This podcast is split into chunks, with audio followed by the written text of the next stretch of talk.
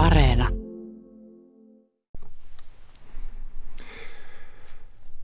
Päivän mietelauseessa ollaan syyskuisen aamun tunnelmissa Aleksis Kiven Seitsemän veljestä romaanissa. Mietelauseena luen otteen romaanin toisesta luvusta. Siinä veljekset ovat päättäneet lähteä kouluun. On tyyni syyskuun aamu. Kaste kiiltää kedolla, sumu kiiriskelee kellastuneiden lehdistöjen tutkaimilla ja haihtuu lopulta korkeuteen.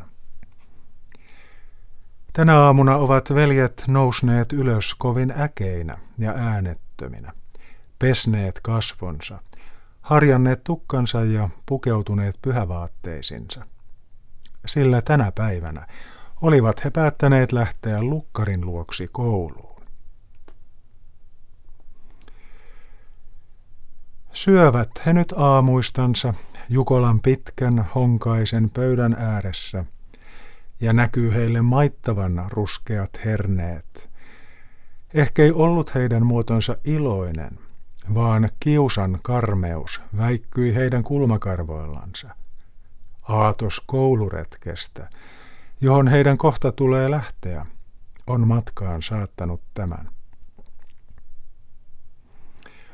Mutta atrioittuansa eivät he kuitenkaan rientäneet heti matkaan, vaan istuivat vielä hetkeksi levähtämään.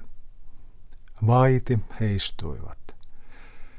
Ja mikä heistä alakuloisesti tuijotteli alas permantoon, mikä taasen katseli punakansista aapiskirjaansa, käännellen sen tukevia lehtiä. Päivän mietelause oli ote Aleksis Kiven romaanista Seitsemän veljestä. Kohta on puolipäivä.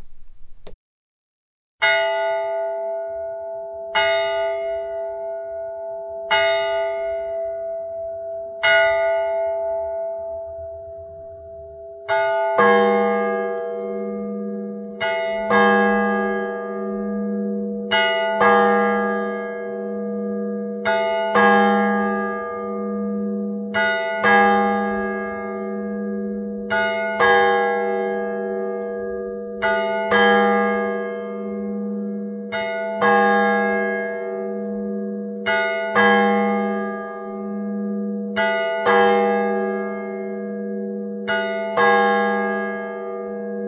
you